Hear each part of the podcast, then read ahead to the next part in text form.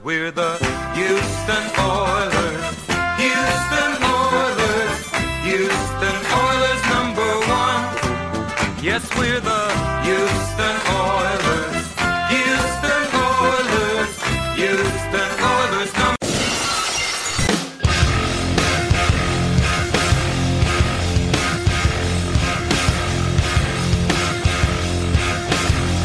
Hello, everyone. Radio.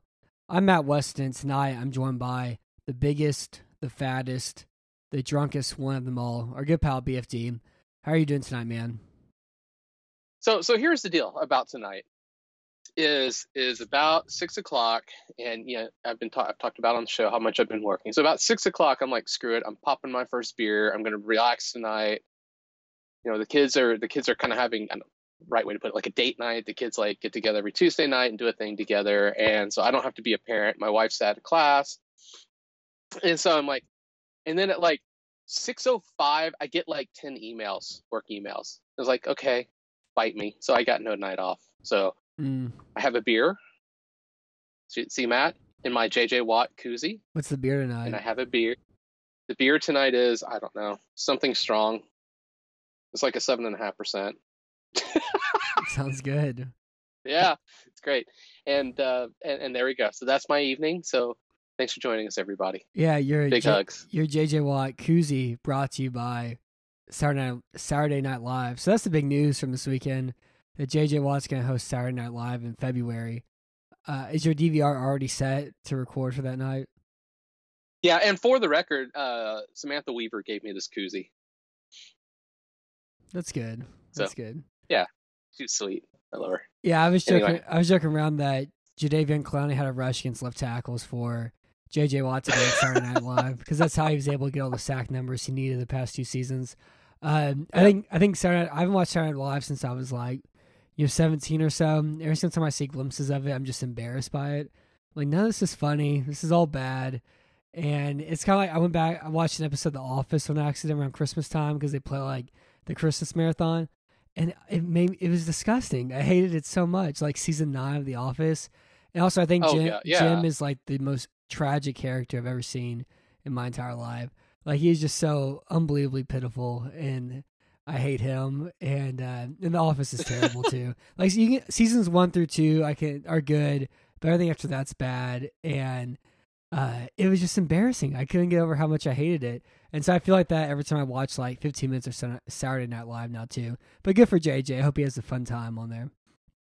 Yep, I'm with you on that all the way. You know, he should be rehabbing instead of being hanging instead of hanging out in New York. You know, he has football games to play.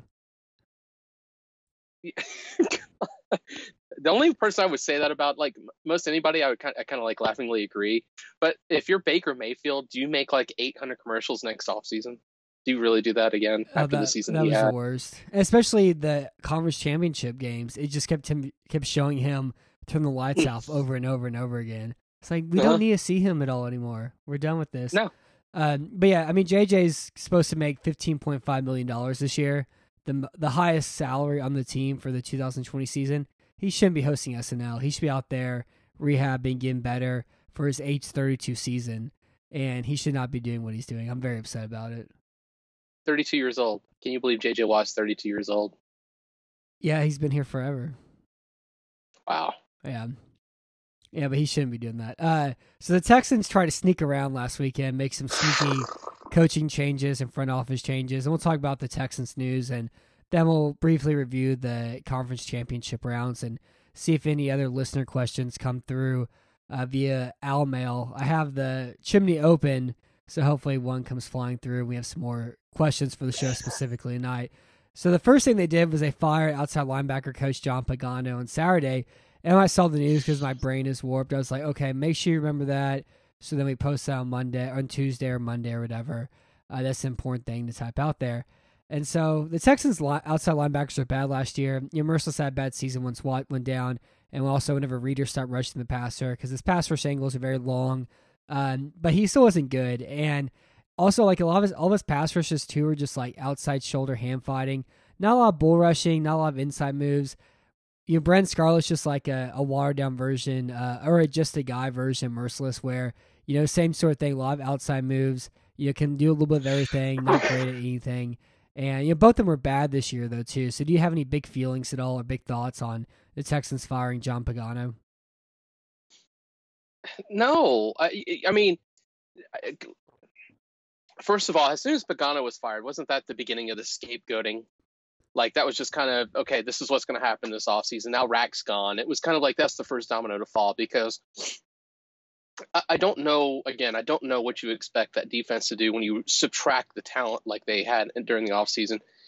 Sure, they picked up Tashaun Gipson, who I I thought was going to be kind of a straight up trade for Ty- Tyrann Mathieu, but Mathieu was great. Eh, he was pretty darn good for the Chiefs. I wouldn't say he was great. Maybe a top 12, 15 safety. Justin Reid's better. But, you know, that we lost him. We lost Kareem Jackson. And uh, we lost Andre Hal, who retired. And we traded Clowney for a box of crayons. And we replaced them with guys who, like Bradley Roby, was fine. But then we, you know, sending a third round pick for Gareon Conley and picking up Vernon Hargreaves off you know the the the net loss defensively was pretty tremendous between 2018 and 2019 mm-hmm. and there's no other way to look at it. And so you look at the outside linebacker position and you say oh we addressed it by doing what? So we still kept you know 144.6 pff rating brennan scarlett who was just he's a poor man's dylan cole. Dylan cole got hurt so we, we have Mercilus we have no clowney we have jacob martin Barkevious mingo there's just no talent. What do you expect people to do when there's no talent at these positions? Are we going to fire the secondary coach next because we gave him Vernon Hargreaves and Gareon Conley and and a bunch of scrubs? Mm-hmm. Yeah, I mean, I don't know what Pagano did or didn't do. I know a lot of people were excited whenever he came to Houston last year because it's always good whenever a guy who's a defensive coordinator, head coach, takes a position coach role. It seems like because they have more of experience, they've had the big job or whatever. I know it's like how every year everybody wants Mike Munchak to be their offensive line coach because he's known for that. He's been a head coach, he's had experience and that sort of thing too. But I can't really speak to anything specifically that he's done. I just know the Texans outside linebackers were bad last year. I think it's more indicative of the talent and the lack of interior pass rush than anything Pagano could have done or, or not have done. Um, that being said, I think Whitney Mercilus would have been better off using more inside moves instead of just like outside shoulder, just trying to rip and then running 15 yards behind the quarterback, you know. But the it does keep me kind of scapegoating in a way though too. So the second thing that happened was that during the halftime show of the NFC Championship game, the Texans tried to sneak through and reportedly fire Vice President of Football Administration Chris Olson. The Texans didn't make like an official announcement. They still haven't, to my knowledge, but it came in through Ian Rapoport and you know the other um, the other NFL network uh, reporters or whatever. I was trying to think something clever to say. Nothing came out. The slow brain of mine. And so the NFL Network reporters, you know, reported that this happened. And they did it during the halftime of a game that was 20-0. It's like everybody was checking their phones. Somebody was really that excited for the game at all anymore. And they thought they could sneak it through there, but they were unable to. Now, what Chris Olson did for the team, though, he was one the heads of the snake of this Texans flat organization, the Hydra and he was primarily responsible for negotiating contracts and navigating the, te- the treacherous waters of the salary cap. Can you think of a reason why at all that Olson was fired, aside from, you know, maybe this is more of a power play or opening the door for other moves? Are there any football reasons, though, you can come up with why Olson may have been let go from the Houston Texans? No, and this one to me is the one that is easily the most disturbing move that was made because, you know, Olson has done a great job with the salary cap since he's been a on the in the Texans front office. He's done a great job with that. He's done a great job with the negotiations on the contracts, all the things that he's been asked to do. He has been excellent at. Like I've got nothing bad to say about him. And when you see what's been said about him by the front office people and by other people, it's been nothing but compliments. And so, one thing that kind of put that a, a, bug in my ear though was that Whitney Mercilus contract. Like, who actually offered Whitney Mercilus that much money during the year to, to extend a 30 year old guy who isn't very good. I mean, he was one of the worst outside linebackers by PFF. I know our favorite stat company. He's not good, right? He was I would say he's this year. He's fine. I would say Mercilus is fine. Yeah, of course there's better. Like yeah, there's always better than fine. I wouldn't say he's not very good though. Mercilus is fine. But yeah, he's not so, he's not I think even on the open market he probably would have got somewhere around 12 million or whatever. I just think it's a bad signing for the Texans and where they're at right now, and it's better to just use that money, pay a premium for him. Um, but yeah, um, I'll uh, I'll stop interrupt interrupting you now. Right, instead of the 25 million we guaranteed them or whatever it was, right? Mhm. So eh, you know, I think, eh, I- you know, I don't know if there was like some some butting heads that went on there. I cannot imagine that Olson was like, "Oh yeah, that's great, let's do this." I just can't imagine that. I, that's not who he's proven to be. He's not a guy who's who's really gone out of his way to help the team retain guys who are 30 plus years old and sign them to huge guaranteed money. So that one to me is really disturbing. That for me was the ultimate power play by Bill O'Brien, Big Matt. Well, and that happened, and it happened during the season, which the Texans typically don't do. And like I said, like I mean, I'm gonna write about why the Mercilus sign was bad because it's better to use 18 million dollars a year and sign Bud Dupree than it is to sign Mercilus for 14 million dollars because you're not gonna get a guy who can create pass rush on his own by signing Mercilus. You know, sure, the rare occasion's gonna happen where he'll you know break through and have a sack or whatever, or vulture sack another way, another one, but he's not gonna create consistent pressure on his own throughout the season. And that move, like you mentioned, came at the end of the season. It came kind of out of nowhere. It seemed kind of a strange decision to make. It also came with a player that Bill O'Brien always loves to say he's a hard worker. He's a great guy. We love him here. He's the perfect Houston Texan. Like he's he's in Bill O'Brien. Like he he sits on Bill O'Brien's lap while he's watching television. He's not in the doghouse at all whatsoever. And it was that signing, also the Bryan Anger signing too.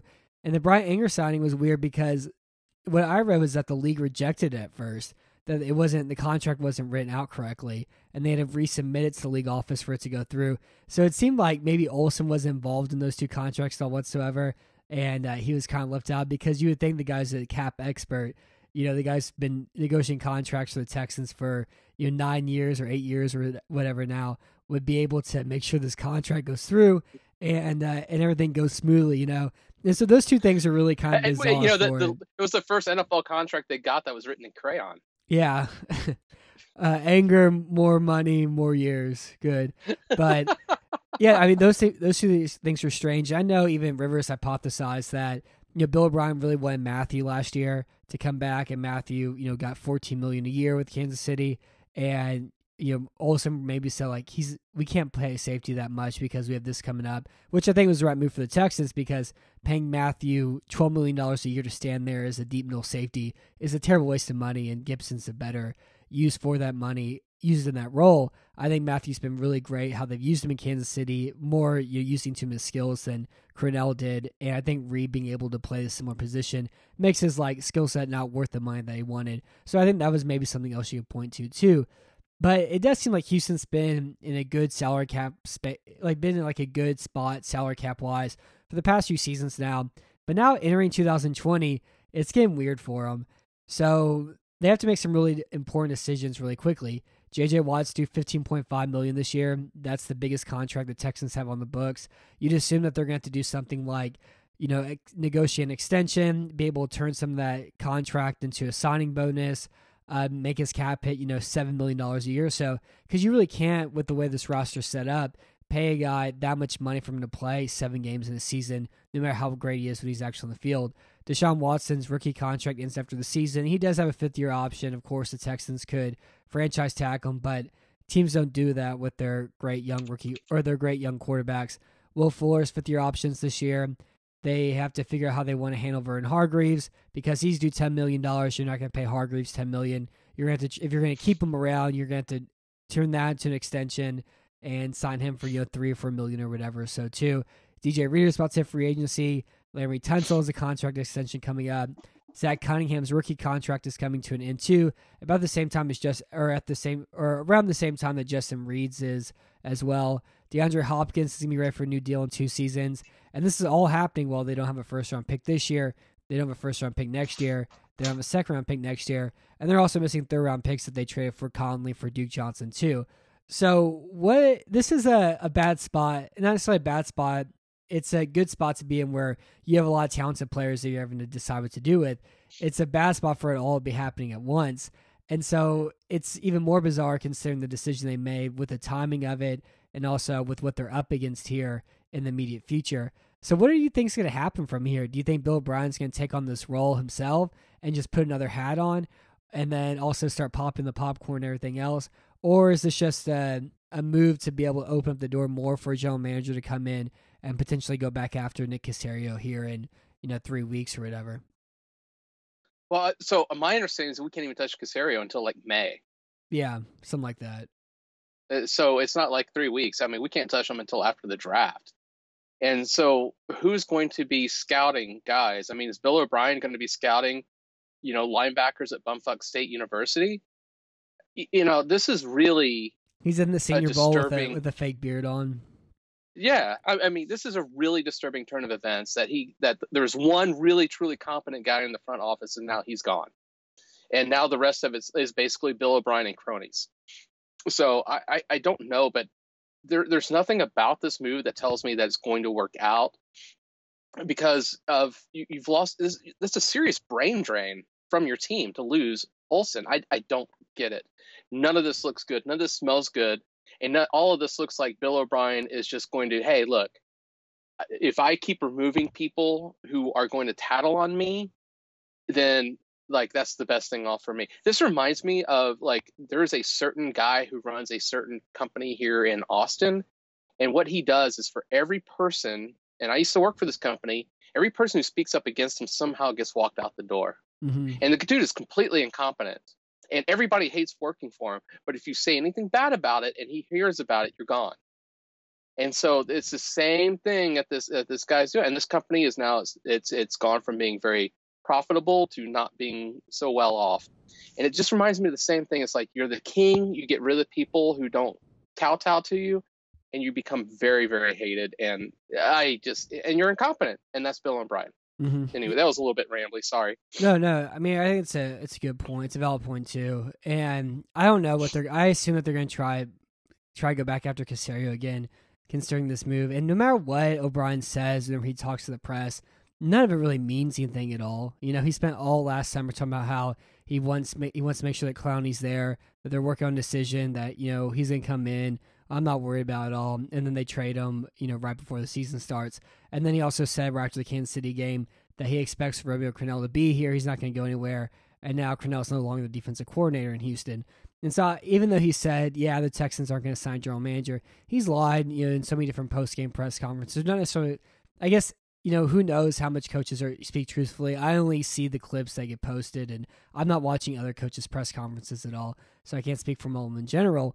But you know, who knows? Like, I mean, like it's misleading. It's not the truth. He doesn't go out there and say exactly what's happening whenever he has the opportunities to. So my guess is that this was a move done so they can pursue a general manager, whether it's Caserio in May or you know whatever it is that they do, which is also bad because of course free agency happens March 16th and uh, and it's important to have these guys in place you know months ahead of time so you can plan out what you're going to do in free agency instead of scramble together and put everything together now. Um, but also, I could see O'Brien too just handling all the contract extensions, figuring that out, hiring you know somebody at the NBA to figure out the contract language and a lawyer, and then he sets the mark and does everything else from there. I have no idea. And you know, my personal opinion on Brian, this whole situation is that he's not going anywhere. There's nobody there to fire him. There's nobody there to you know talk to Cal and be like, yeah, this is bad. This isn't going well. He's done this, this, and this. He has full control and everything. And so I really don't even care at all anymore about the coaching thing. It's just kind of like you wait and he's going to be gone because the team is going to fall apart next year because of how lucky and fortunate they were, or something miraculous is going to happen, or the same thing is going to keep happening over and over again. And uh, who knows what it's going to be, but I mean, just considering how he's been able to like wrangle all the power from everybody else has been completely absurd and he's not going anywhere and this is just like we're kind of stuck with what it, with what it is unless Houston goes like 6 and 10 next year 7 9 and who even knows what uh what would happen after that too. Now it's like we're living in the the dumb and dumber version of Groundhog's Day. Yeah, that's good.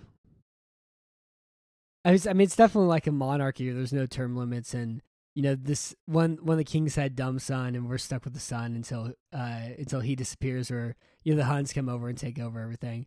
But this is how it is for now. And like i really don't waste any energy anymore about wanting bill o'brien gone or anything because he's not going anywhere.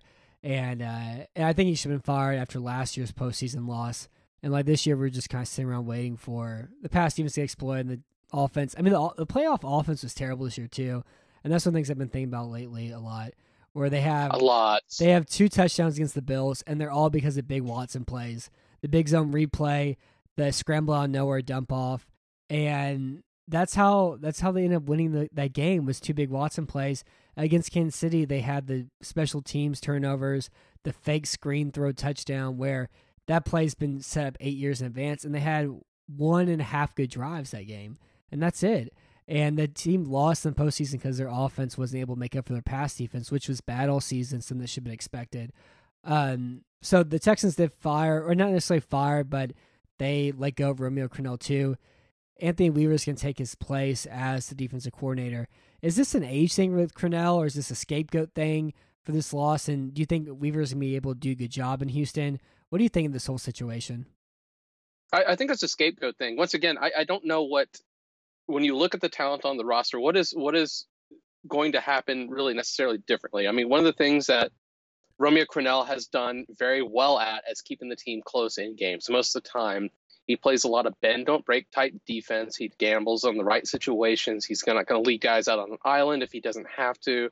He's going to always give his, especially his slower guys, he's going to give them a lot of help over the top. I, I think that Crennel did a great job, and, and and I cannot wait until we get into the Crennel stats. And I, I love that you put it together because he was really freaking great in Houston, and he had good talent. The Johnathan Joseph signing is one of, is one of the best free agent signings in the last ten years, like period, not just for the Texans, but just Mhm. straight period. It was a fantastic free agent signing, and the same thing with Danieal Manning that year. I mean, we, you know, Rick Smith, man, he went off that season. Well, that was coming off having the worst pass defense of all time, Right. according to DVOA. and then in a span of a year, they go from 32nd to 7th in pass defense. So they draft Watt. They add Joseph and Manning. They bring in Wade. And then some of their younger pass rushers develop really quickly, too. Yeah, that was the battle red carpet defense.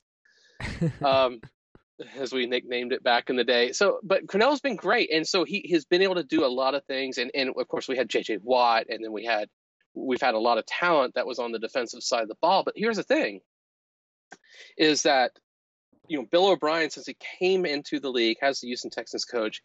His his offensive DVOAs have been anywhere from like 22nd at its peak until this year to 29th when he was stuck with Tom Savage. And, and remember, let's go back and remember that Bill O'Brien really thought Tom Savage was the guy to start over Deshaun Watson. and he was the the quarterback. He won the 14 draft with Bridgewater, Garoppolo, Carr. I mean, Bortles really doesn't count because they were never going to take a quarterback that high. Um, and then I think there was one other guy, but there was four starting quarterbacks in that draft, and the Texans picked none of them. You know, Manziel was in that draft as well too. And uh, but yeah, I mean, there was four starting quarterbacks, and he came out with Tom Savage, and this, these starting quarterbacks also all came after the first round of the draft too. Yeah. So, um, And you and what, know, and what was Bridgewater's record this year? I forgot. I, I don't know. Was he perfect? He, was, five. perfect. He was five and oh. zero. He was five and zero. So you know, when, let's go back to the simple fact that that Bill O'Brien has really lived upon the success of Romeo Crennel. So the fear fact that he fired him after this season, after stripping away his his defense, after and you know if that was Gaine or if that was and well it was both Gaine and Bill O'Brien, he stripped away the talent on the defense and expected Romeo Crennel to succeed. And Crennel, I think, did a had gum good job all season long. Mm-hmm. Yeah, I, I mean, I think this is kind of a scape. I don't know if it's an age thing or if it's a scapegoat thing. I'm leaning towards being a scapegoat thing. I mean, Crennel is like 72 years old, but it doesn't it doesn't seem like he didn't want to coach at all. And I know everybody wanted him fired to the Kansas City game. Every single person that said that, I asked them, "Well, what would you do differently?" And their answer is always like, "I would. Play, they need to play less off man coverage." I'm like, "Okay, so you're gonna put Lonnie Johnson on Travis Kelce and press him at the line of scrimmage." And I mean, Johnson would have been burned spectacularly for like an 85 yard touchdown that Chiefs game if you didn't hold on to him, you know? And there was no matchups at all that you could really play press man unless you're going to put Bradley Roby against, you know, uh, against Robinson in Kansas City. And even then, like you're gonna you're gonna take him off Tyreek Hill so you could press this guy because that's your only plus matchup. There just wasn't anything available. He also blitzed a lot that game too, especially on the interior. The Chiefs picked it up well. Their interior pass blocking's been tremendous uh, this postseason too. And I think throughout the entire year, I think Crennel has done a fine job considering he went from no Jadeveon Clowney, JJ Watt being injured, um, you know, DJ Reader not being a rushed passer, not investing enough in the secondary. I think one of the big mistakes they made last offseason was not not adding you know one or two more cornerbacks and just signing Roby and being okay with it. They should have gone after you know Steven Nelson or you know wide variety of guys who are available for you know cheap contracts, even just for one year. Just throw more problem, throw more solutions out there. And so they they stuck with Aaron Colvin. He was released after the first week, of course, too. Um, but and whenever it comes to Weaver itself, like I have no idea if he's gonna be good or not. I know Seth Payne posted on Twitter that you know Weaver was a teammate of his. He thinks he's gonna do a good job at it, but I have no idea at all. He's never, to my knowledge, he's never game plan for a defense at the professional level or for an offense professional level. He's never called plays at professional level. There's of course gonna be growing pains with it. And also I want to point out too, the last time, the only time since Bill O'Brien's been the head coach, that Romeo Crennel was not the defensive coordinator. That was in 2017. And this was Right. also, and also you have to remember too that your Crennel has dealt with the loss of J.J. Watt multiple times. In 2016, they had the best pass defense they've ever had, um, or they had during the Bill O'Brien era, and they had a DVOA of negative 5.8%, which is ninth. They allowed 20 half points a game, which is 11. The following year, you know, Crennel goes up in the press box. Ray comes to DC. They're last in points allowed per game. They're 23rd in defensive DVOA. The year after Crennel comes back, they're fourth in points allowed per game at 19.8. And they're seventh in DVOA. And that was because they had an all time great run defense and and Clowney were healthy for the entire year.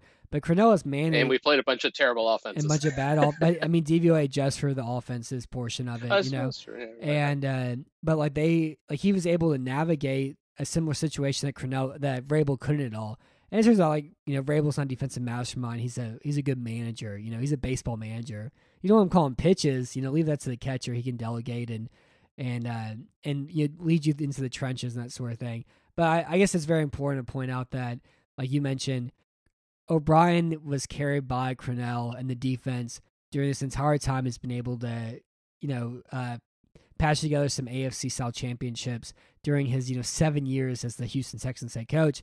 And Crennel's done a great job, and if you don't think so, uh, I think you're very wrong about that. And I think he was uh, he did a spectacular job while he was in Houston too. It is a bummer that he's gonna be gone. I have no idea how Weaver's gonna do, the whole thing just kind. I mean, it's just a bummer is the best way to describe it. Especially after the amount of talent he's lost on the defensive side of the ball the past two seasons too, and this season especially. yeah so so let's let's do this so drop some numbers on us matt and i, I think the, the looking at what you put together i think just going by dvoa i think is good enough i mean but drop some numbers on us So since 2014, these are the Texans' offensive DVOA numbers. It was negative 6.8%, which is 21st and 14 with Ryan, Fitz- Ryan Fitzpatrick. It was negative 8.5%, which is 24th with with Brian Hoyer, of course, and then also the one and only Ryan Mallett. In 2016, it was 30th, a negative 21.2%. This was Alfred Blue for two point, you know, 3.1 yards to carry. This was name redacted. This was Jeff Allen. 2017 it was negative 9.9%, which is 24th. And this is this includes, you know, six weeks of Watson, the rest of the time Tom Savage. 2018 with Watson healthy, it was negative 3.5%, which is 21st. And this year in 2019, after investing so much in the offensive line, training for Kenny Stills, having Will Fuller healthy for you know 10 of the games or so, having DeAndre Hopkins for the entire year, having Watson in his third season, they finished with a positive offensive DVOA for the first time at 0.3%, which was 17th. So finally, after all these years of fumbling around, O'Brien kind of finally got his offense together, and uh, 0.3 0.3%, 17th is the best he's been able to come up with in his seven years as a head coach. And this is a guy who's supposed to be an offensive mastermind, a quarterback whisperer. Uh, this is six, his year as a head coach.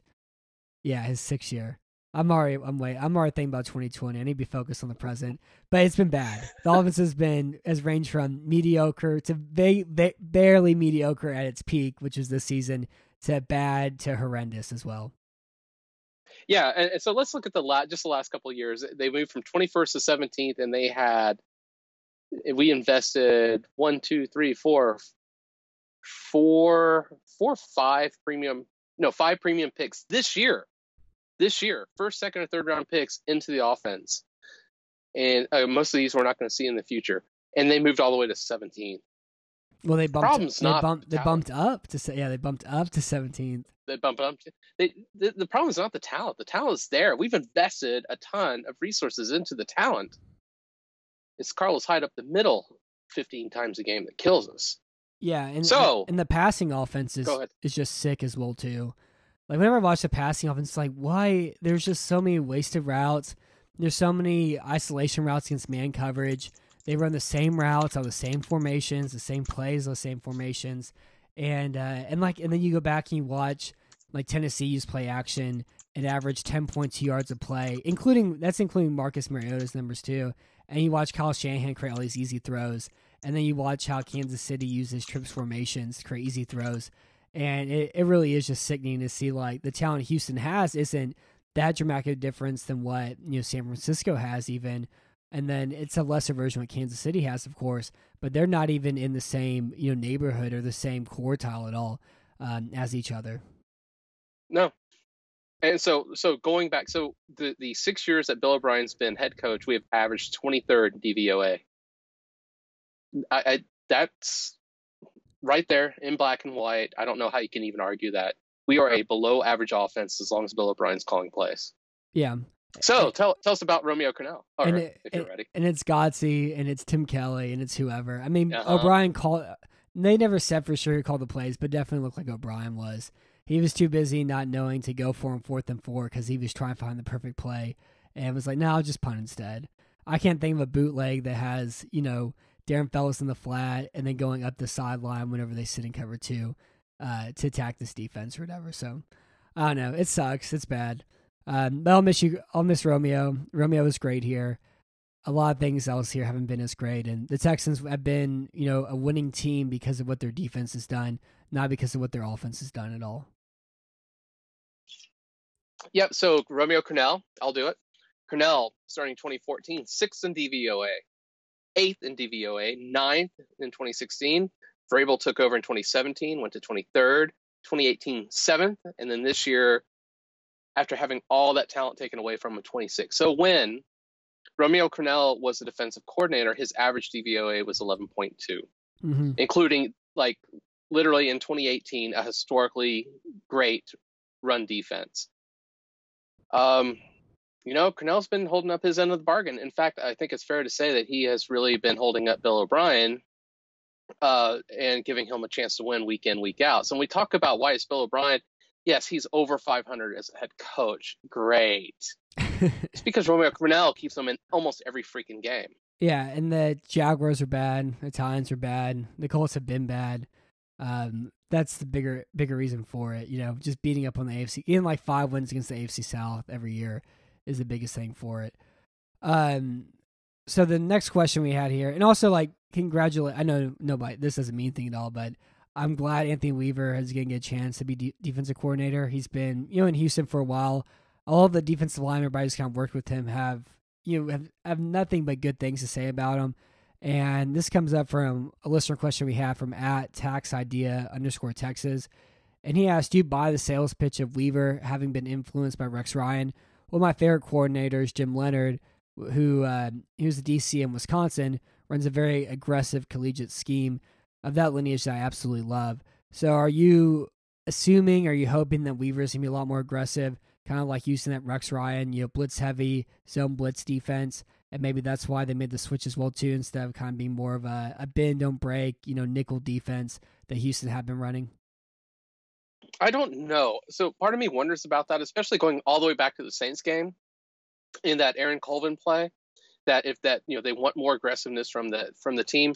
Look, if you want more aggressiveness from a bunch of terrible cornerbacks, like that's a losing that's, that's that's a losing game. I don't know what you think is going to happen. It's going to be good from that outcome. So I do think it's uh, this goes back kind of to the scapegoating is, is we're just going to shuffle the deck chairs on the titanic. We're going to go from this bend don't break defense to the super aggressive defense and a lot of people can still beat that defense. I mean it's not like it's in college where all of a sudden oh my gosh they're they're doing things i've never seen before. These are pro athletes. They've seen things before. And if if rex ryan and if the ryan brothers was so good why are they both out of the game Yeah, one also Rex too ruined the Buffalo Bills defense, and that was still the weirdest, weird one of the oh weirdest that was teams like your decade. favorite defense No, yeah, and I, I mean, like it was just also so weird too that the Bills had a top ten offense with Greg Roman, Tyrod Taylor, and it was Rex Ryan ruining the defense by turning it from a four three to a three four, that complete they would have been a Super Bowl contending type team. And Rex Ryan came in and switched it to a three four and like had Mario Williams playing outside linebacker and dropped him back into coverage and ruined everything completely.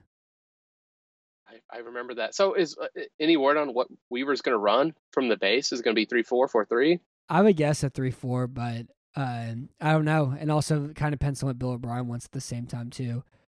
And the other thing I want to mention is that the Texans were this season they were their blitz rate was thirty two point nine percent, which was eighth here. It was behind Pittsburgh, uh, right ahead New Orleans. Again, that was at thirty two point nine percent, and they were kind of like similar to Pittsburgh and New England, Cleveland with how much they blitz. The Ravens and Buccaneers were you know first in the league, uh, first and second in the league like far and away. And so this wasn't a passive defense when it comes to pass rush. Crennel blitzed a lot, and he did everything he could try to do. But it's hard whenever your blitzing options are, you know, Barkevious Mingo, and whenever you're trying to create stunts with Angelo Blackson, you know. So it's it was a tough spot that he was in, and um, and I think Houston was really fortunate they didn't give up 51, 51 points more often than they did this year, which is something we kind of talked about throughout this season.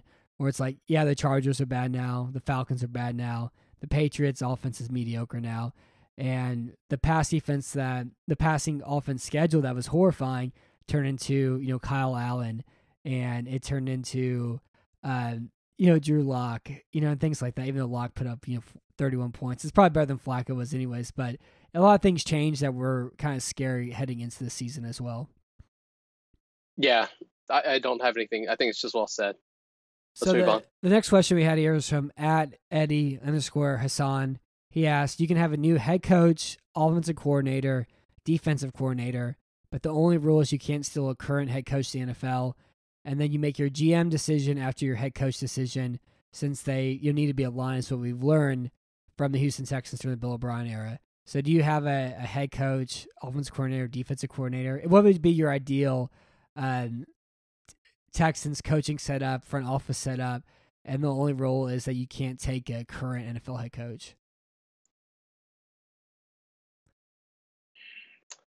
I, I mean, I it's I get talked bad about it, but I would love to have Dabo Swinney here, and I get why people don't want him. But like the guy, he actually inspires his team to do well, and he knows the the talent that he's got on the roster. And I know it's a little bit goofy, but I keep going back to that one because you know what? He's got a track record of success, and a lot of that's because of his ability to recruit at the college level. I get it, but that also means the dude is good at talent evaluation, and that he is going to put his players in a position to succeed. And so those are big deals to me, I guess. Mm-hmm. Yeah, I mean the, the guy I would like to see be Bieniemy from Kansas City. Like I understand why he's not head coach. He's the offensive coordinator of the best passing offense we've seen since what like the 2016 Falcons. This is the best offense we've seen out there. Mm-hmm. And I mean, like the Ravens' passing offense is better than that on a per play basis, but so much of that was set up by the running running attack. So yeah, I would like to. See, I think he'd be spectacular, especially whenever you have the three wide receiver sets they can use, the trip sets they can use, and also I think he could turn Kahale Warring into somebody very good instead of just like you know lock him in the basement and not let him come out. And so I mean that's really the only one. The only thing I feel strongly about is I would really like to have that. Um, as far as like offensive coordinator, defensive coordinator, and GM, I really don't have anything for that. But like Bieniemy, like watching the watching how the Chiefs just create so many easy and open throws for an already transcendent quarterback has been one of the things that's been really fun to watch the last four weeks. As you know, I've kind of fallen into watching a bunch of Chiefs video this postseason, especially with the Texans playing them last weekend or two weekends. Yeah, and I'm sorry, and I'm old enough to remember watching Bieniemy play at Boulder, okay. like live. Was he a Yeah, quarterback which there? He was running back. Okay, cool. He doesn't Eric look like he doesn't look like a running back anymore.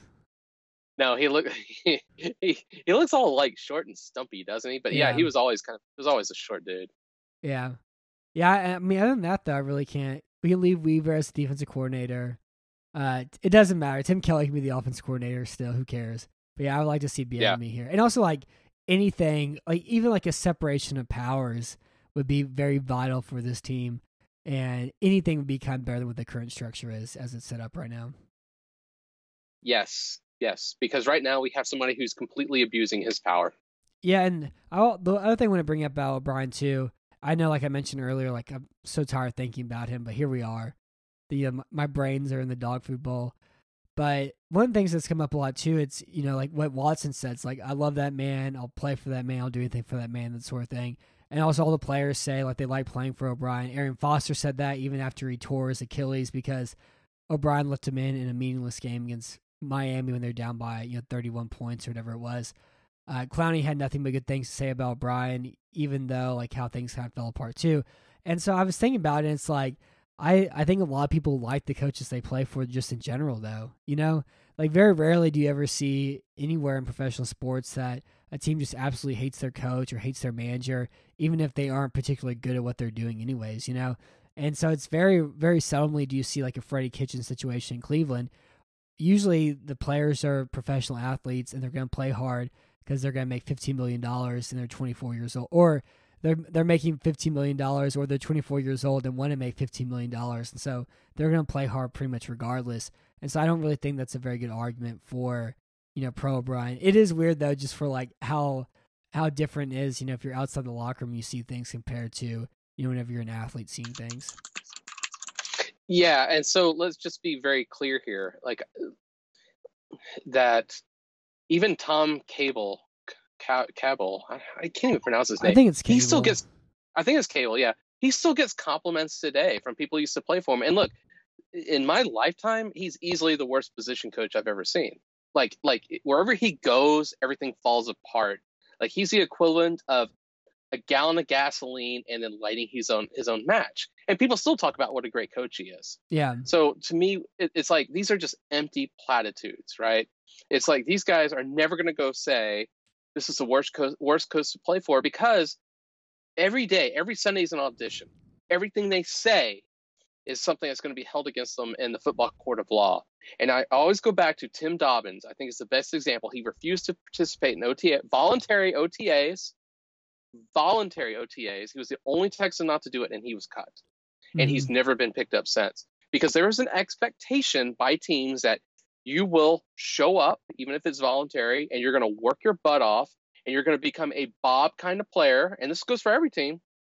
And this is how, what you're going to be. This is our expectation. Every once in a while, there might be somebody like, you know, Antonio Brown. He doesn't really follow the rules, but he's so good. You let him kind of slide with things. And boy, talk about sliding. Um, but there are there can be ex- exceptions to the rule, but I guarantee you, if I if I'm a player for Bill O'Brien and I absolutely hate playing for him, the last thing I'm going to do as a player is going to go out and say to the press, he's miserable. He has no idea what he's going to do. He, he fourth. Why doesn't he have a play call for fourth and one? Mm-hmm. You're not going to do that because you want to go get paid.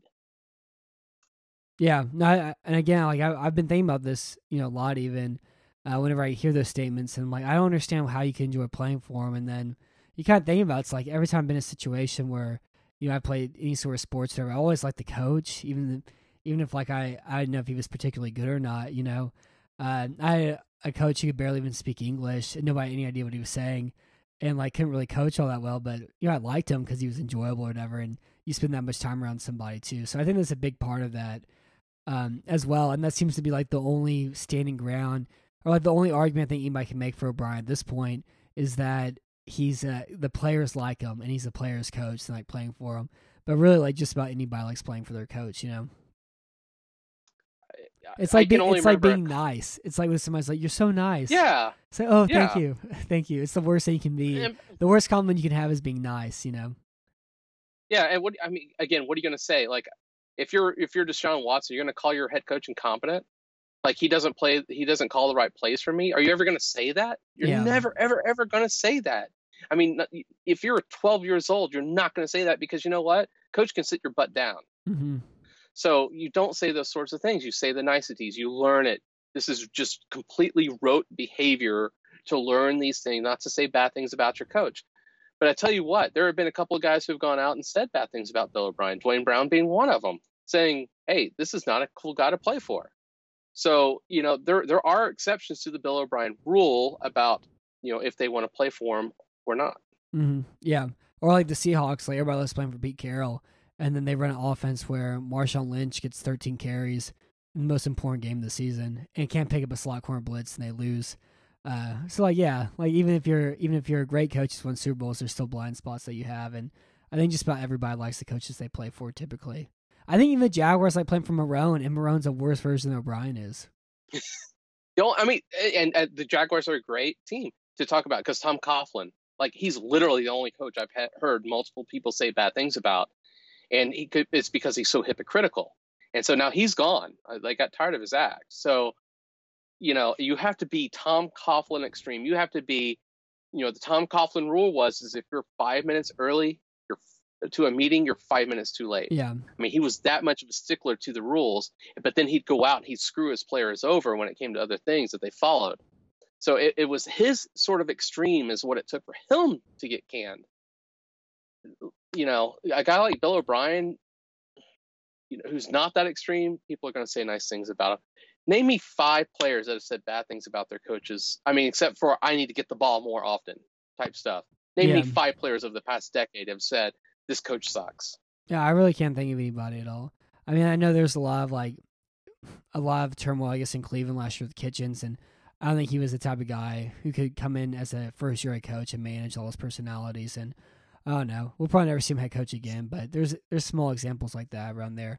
Um, so Uproot Texan wrote a really great post on the Texans that kind of summed up his feelings how the season played out. And the primary thesis that he wrote was that it's simply that Cal McNair doesn't care at all because of how money he's making based off the team.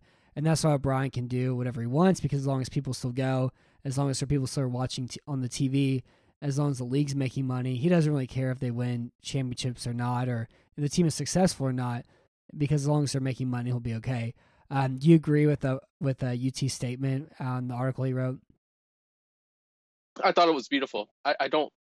The the hashtag is Cal McNair does not care, and I don't think he does. I, they they make money. They're filling up the suites. They're filling up the stadium. People are paying to park. People are paying to buy Andre Hopkins unis. They're they're paying for Deshaun Watson unis. Cal McNair does not care until there is something that's actually done that impacts that family financially. He does not care. So I 100% agree with uh, UT on that. Yeah, yeah. I mean, I've still. I think it's. I think that's probably right. Um, but I'm still operating the fact that like he's only on the team for a year now, and we'll see. And they also he also sent out that weird pamphlet after they lost to Carolina. Like, do you care about how this team does? You know, yes or no, or whatever scale one to five. That weird like questionnaire they sent out, and that was really kind of bizarre too. And it seemed like at that point when Houston's one two, things go really awry. Uh, maybe he changes his mind too. But I think it comes down to the fact that as of right now, the way I see it is that as long as they win ten games, eleven games, make the playoffs, um, I don't. I think they're just to keep him around and kind of use that same thing, that patience mantra. Even going back to with Kubiak too, it's to take you know six and ten C's or something along those lines, for it to change.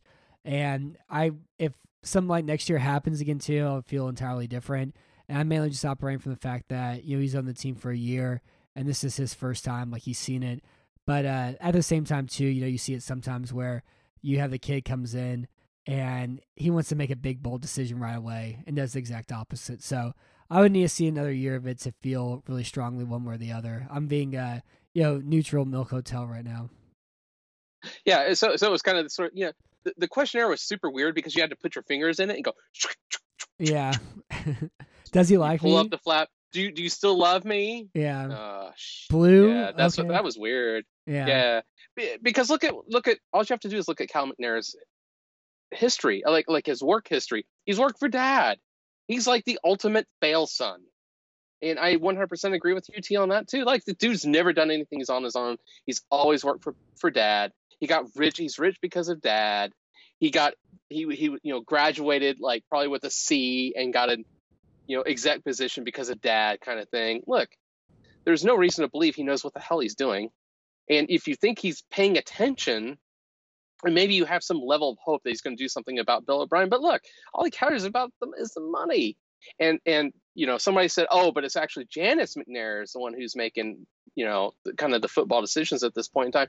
Give me any McNair who cares about the team, who cares about the future of the team. I don't care. It could be the dog. Do something about the team if you actually care for it. If just making a lot of money and the, the flags don't you don't really care about the flags, then then great. Then you're doing a great job. That was the one thing that Bud Adams Bud, Bud Adams wanted the flags. He wanted the money more than flags, but he actually cared about winning. And I don't think the McNairs do. Uh, Mhm. the remaining McNairs. Well, and even then, I think that whole Janice argument's real. I haven't heard that before, but I think that's very silly because she's like a 91 year old woman. One, and then two, like Cal's name's all over everything too.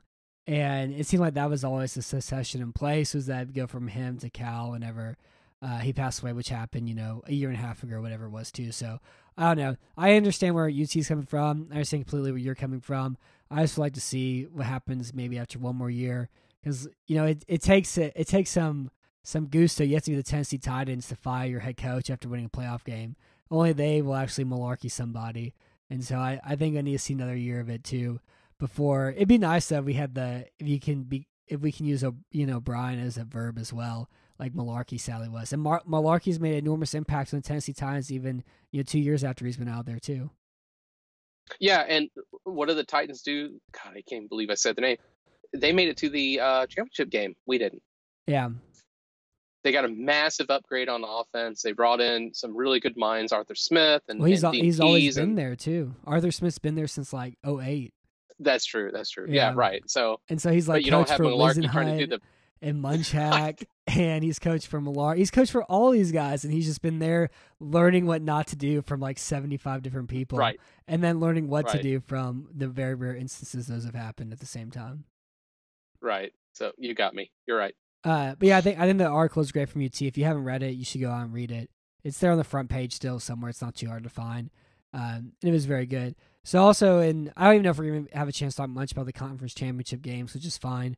But uh, the next question, next thing here that came up internally was diehard Chris brought the conspiracy theory that Tom Brady could play football for the Houston Texans. Uh, how sick did this make you? How upset that these words were typed out and thrown out into the universe? And now there's a reality out there that exists where Deshaun Watson's backing up Tom Brady uh, in 2020. Or Deshaun Watson's traded for first round picks for Bill for so Bill O'Brien can coach Tom Brady for three years or whatever.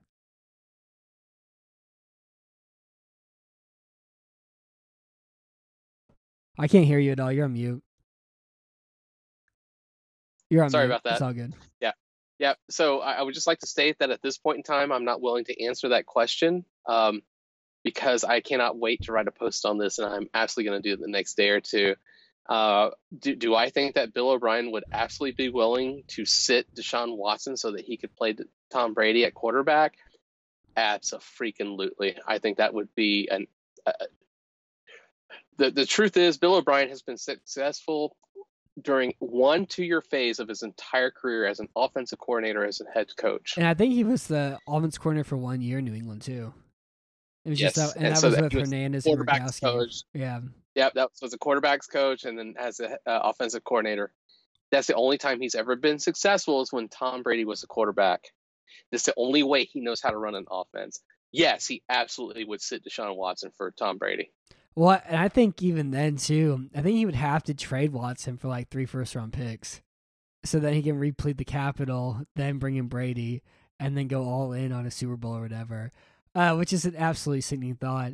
And the other thing I mentioned about Brian, about Brian too, it's that same idea. Also, like, well, look at the quarterbacks he had.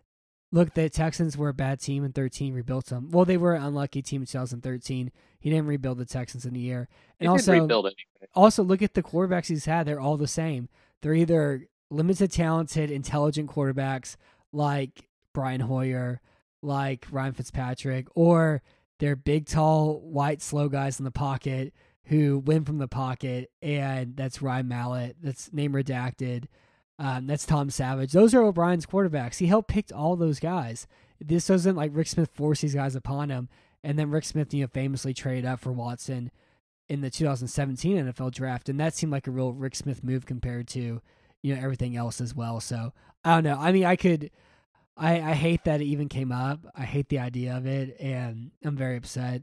But uh, yeah, it's awful, and I'm I'm excited to read what you're gonna write for it, even though I'm not really excited to read it at all. I'm glad that you're gonna Oh, do no. it, but I'm not excited to read it at all whatsoever.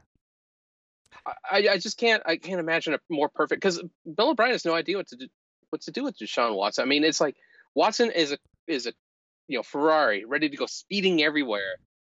And, you know, and O'Brien's got to come up with these like RPO concepts. And oh my God, why can't he just sit in the pocket and make throws? And that's kind of what I see O'Brien doing. It's like, I have to think in ways I've never thought before, and I I can't do that.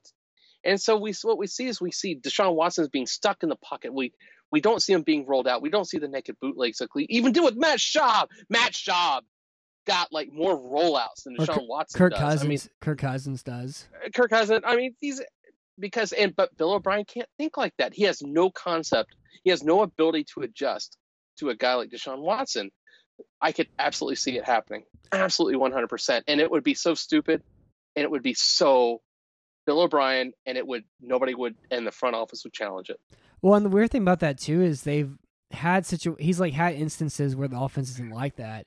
Like that run in 2017 where they used jet sweep motions really well and rollouts. They used RPO or they used that zone read pretty well in 18. Uh, and then whenever the team falls behind, they open the offense up, and the vertical passing offense leads the team instead of you know running the ball up the middle and establishing the run. There's like instances and glimpses of whenever the offense works at its best, like the New Orleans game. I think that was the best offensive game they probably have ever had with O'Brien as the head coach. And you have these instances of it, but it never it never sticks.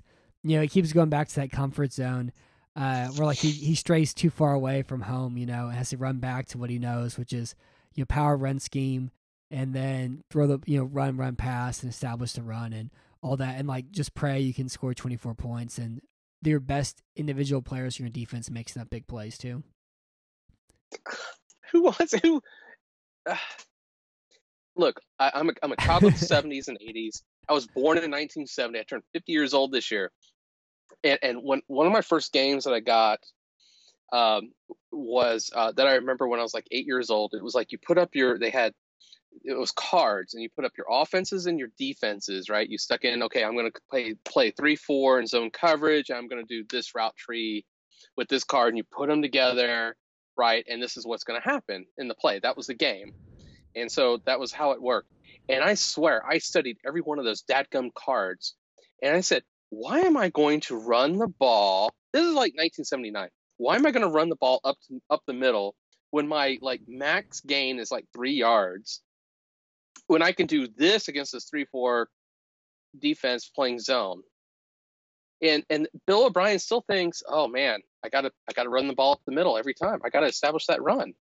I'm nine years old and I'm already like throwing the run out the out the door. It, oh my god, it just frustrates me so much. It just I'm like that. Uh, anyway, that's that's how I learned how to call plays. And and it's and I wish Bill O'Brien would have had that set too because maybe we'd have something a little bit better. Yeah, yeah, that's a great point. And I, again, like the weird thing to me too, it's like it's just the dichotomy. Like, there's glimpses of like what things could be like. So, oh, I'm outside the cave finally, and this snowstorm comes in. You have to huddle back into it, and that's how it's been for you know the last two seasons or so. And it's also weird too, like how much better the offense is when they play from behind at times. Like I mean, the Kansas City game is a bad example. The loss to Colts last year is a bad example too. But there's times where like they fall behind, like the Jets game, the Eagles game until it's in 18 are great examples. And they push the ball downfield and run a lot of play action, spread things out, and let Watson with mobility. And he, he like he's like a, a worse version of Patrick Mahomes in situations. And then the offense isn't built around that at all. And it doesn't make any sense. And like it's a it's a sick offense. It's a weird offense. Um, I really hate watching it, especially whenever like it falters as bad. Like it just gets stuck, you know. And there's so many negative plays they can't get away from, and yeah, there's so many bad problems with it. Um, the last question we had here is from at is from Carlos Flores, and so he said, while we're on the topic of the coronavirus, because I posted for the Twitter thing, I posted the the ending of Contagion. Have you ever seen Contagion before? I have not, but it's the coronavirus. Is that the one that's coming out of yeah, Wuhan, China? It's the one that's happening right now. Oh my but god! Contagion was one of the best movies I've seen in theaters, mainly because it was horrifying, and that's because there was somebody coughing the entire time. I was like, I'm gonna oh, go down there and I'm gonna put my belt around their throat. I can't take this at all anymore. Just Oh, somebody coughing during a movie about the plague. Uh, but I posted a screenshot from like the very end of Contagion with Gwyneth Paltrow, and he said, while we're on the topic of coronavirus, can we agree that Gwyneth Paltrow and her Goop minions are responsible here? So I guess apparently she has a company called Goop, and they sell like fake pseudoscience treatments to people. I had no idea about any of this, but they have a, a jade egg that's sixty six dollars, anywhere around your neck to increase your sexual energy and pleasure, and it also helps connect you to the second chakra of the heart. and also the yoni for optimal self love and being. And I think this is a much more ecological friendly way than grounding up a rhinoceros horn and snorting it down your, your nose and rubbing on your gums like uh, this been a problem plague or, or stealing turtle eggs, you know, which happens throughout the world. So I don't think if she's the problem with that. This is a much more ecological, stable way to to push witchcraft around. Uh, look, I, I, love this question, Carlos. I mean, this this one's for my heart. So, gracias. Um, so so let me so and she also has a candle that smells like her vagina. There's not such thing as that. There, that's it's just such a thing. Like, who actually tests that? Like, like somebody like smelling her and smelling the candle. But yes, it's it's absolutely a thing. It's a candle that smells like her vagina. Wow. So so as far as that goes, Oh, wait, what was the question? I don't remember the question. Uh, he, he's wow. Sa- he's saying that is she the reason for oh, right. the coronavirus and her goop minions. You know what's going to be funny about the whole coronavirus? It's going to be just like the H1 version viruses. It's going to be people doing weird thing with their weird things with their chickens. I bet you it's another jump for that. So that's my vote. But if you wanted a close second place, then yes, it would be Gwyneth Paltrow. Gotcha. Yeah, this candle sold out. They sold it out. It's a seventy-five dollar candle. It's sold out. I don't even. Oh, look, I, the the Asian Indians, they got it right, man. The chakra stuff, that that stuff's pretty true. You know, the, the, but it's touching. It's the other stuff is like totes cray cray. This is disgusting. This is a disgusting thing. The box is also a bunch of bunch of it's a bunch of flowers, which is pretty. Um, they also have something here called the tennis coach, and you can only guess what what that is. So the conference championship games. Is there anything, any big, any big points that you have before uh, we end this rodeo? We turn what I did uh, want to be a Houston Texans podcast into a Houston Texans podcast. Oh, oh. yeah. And and Gwyneth Paltrow, you know, call me baby. You know, you want to.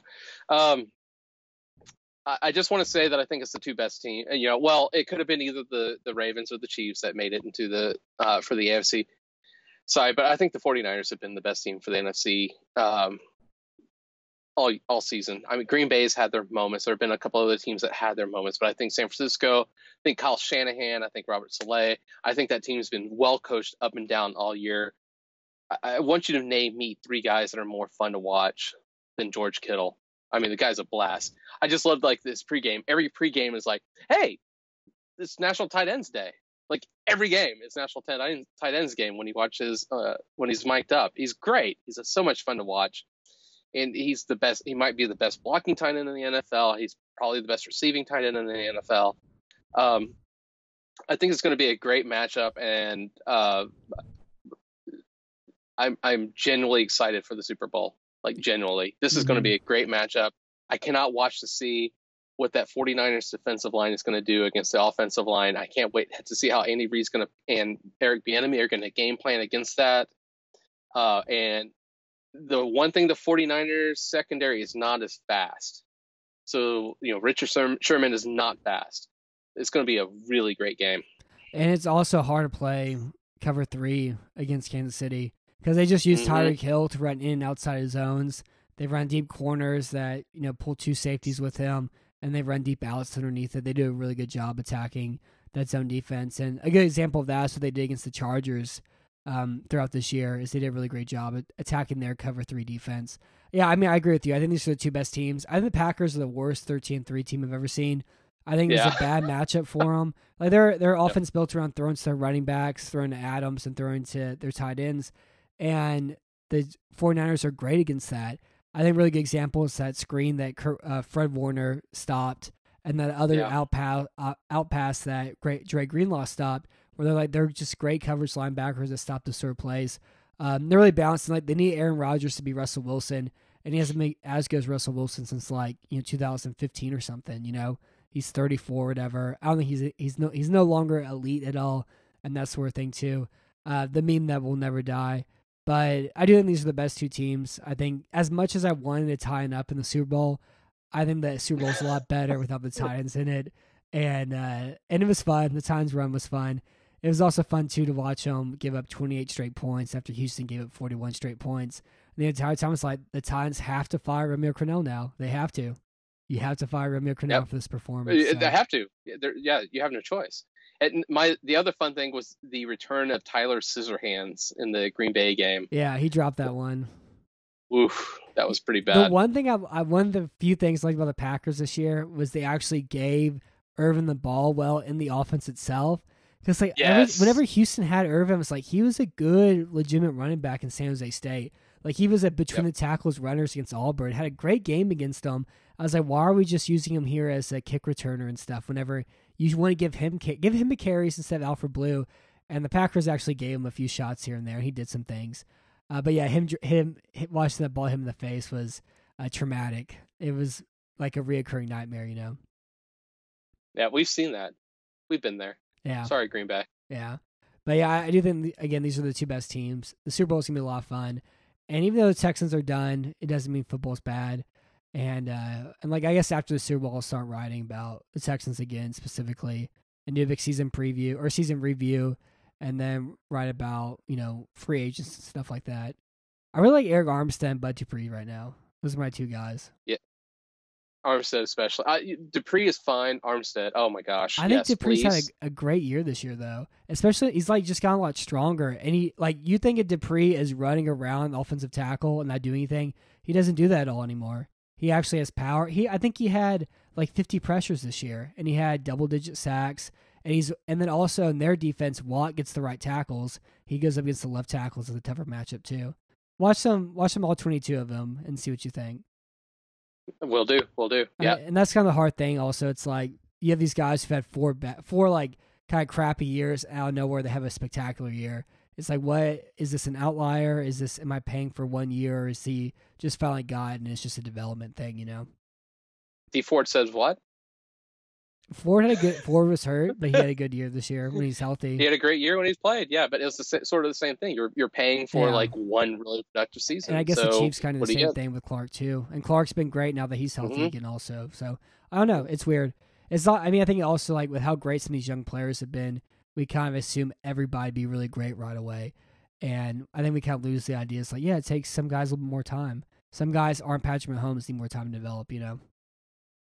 Yeah, I still go back to James Casey. It was like James when we drafted James Casey, he was going to be our long snapper, our tight end, our fullback, our third string quarterback. He was going to serve popcorn. It was ridiculous. It's like, can the guy like learn one position 1st mm-hmm. Yeah, that's a great point. Uh, so yeah, that's our show for tonight. We I don't know if I'll talk to you next week, but I'll talk to you the week after for sure. We'll talk about the Super Bowl, and uh, unless some like big Texans news come in that they hire a general manager or know, or they trade for Tom Brady or they sign they trade for Tom Brady or whatever. We don't have to trade for Tom Brady. We just sign him. He's a free agent. We just sign him. Yeah, maybe they tag Brady though, and then force us to trade for him, which would be like the Texans Uh. thing to have happen. But yeah, I'm sure something like that could happen as well. I don't know. I mean, they can always tag him, you know. I think. Yeah, you can tag him. Yeah. So I don't know. Okay. We'll have to wait and see everything that happens and all that. But uh, in the meantime, I'm Matt Weston. Thank you for listening to Battle Red Radio, and thank you for being on tonight, BFD. Yeah.